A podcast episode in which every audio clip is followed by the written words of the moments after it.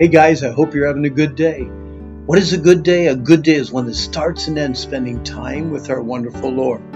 Open your Bibles to Ephesians chapter 5. We're going to look at verses 21 and 25 through 29. Someday, many of you guys will be married. Why is it important for a husband to love his wife just like Christ loves him? You know, good relationships start with heartfelt respect for God. For a husband to fulfill his God given role, he must be a loving leader. His goal is to love his wife in the same way that Jesus Christ loves the church. Jesus loves the church. Jesus gave himself for the church. Jesus sanctified the church and Jesus cleanses the church. Jesus will present the church to himself and Jesus provides and cares for the church. And that's Ephesians 5 25, 26, 27, and 29. To bring this to a personal level, if you have trusted Christ for salvation, you are part of his family, part of his church. Therefore, Jesus loves you. Jesus gave himself for you. Jesus sanctified you, cleanses you, and Jesus will provide and care for you. So if you are a husband or hope to be one someday, you will never be more Christ like than when you love your wife, sacrifice for your wife, spiritually encourage your wife, provide for your wife, and care for your wife. A husband's love must be spiritual. Paul is still illustrating the results of living a spirit controlled life.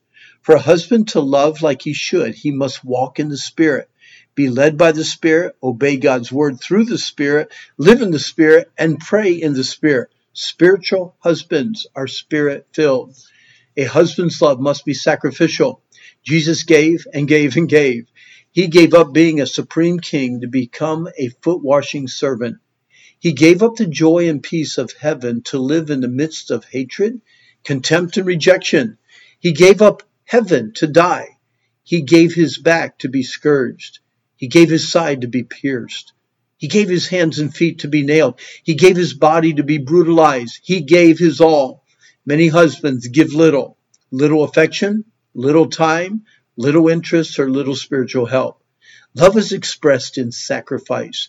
The more you sacrifice for someone, the more you'll love them and the more you are loved. Husbands, love your wives as Christ also loved the church and gave himself for it.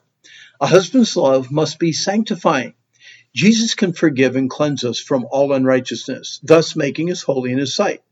A husband cannot cleanse his wife from sin, but he can set an example by growing in grace and living a holy, pure, blameless, sanctified life. Through his love and by his life, he can lead his wife to a closer and more meaningful relationship with the Lord. Jesus gave that he might sanctify and cleanse it with the washing of water by the word, that he might present to himself a glorious church, not having spot or wrinkle or any such thing, but that it should be holy and without blemish. And then finally, a husband's love must be secure. Providing for and taking care of someone is an act of love. Most men get the rest, the food, and even the recreation that they desire, but forget to provide the same necessities for their wives. Husbands that are in tune with the needs of their wives and seek to meet, meet each of these needs are loving in a godly way.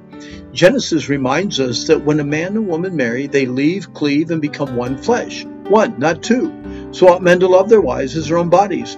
He that loves his wife loves himself. For no man ever yet hated his own flesh, but nourished it and cherished it, even as the Lord the church. So, future husbands, will you provide the companionship, the joy, the intimacy, and the love to keep her secure in your love?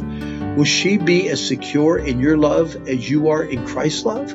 Will you love your wife just like God loves you? I hope so. Hey, our time's up. If you want more information on this, simply go to randhummel.com. Might even get information about the Wilds Christian Camp or the Wilds of New England. And I hope that you also have a good day.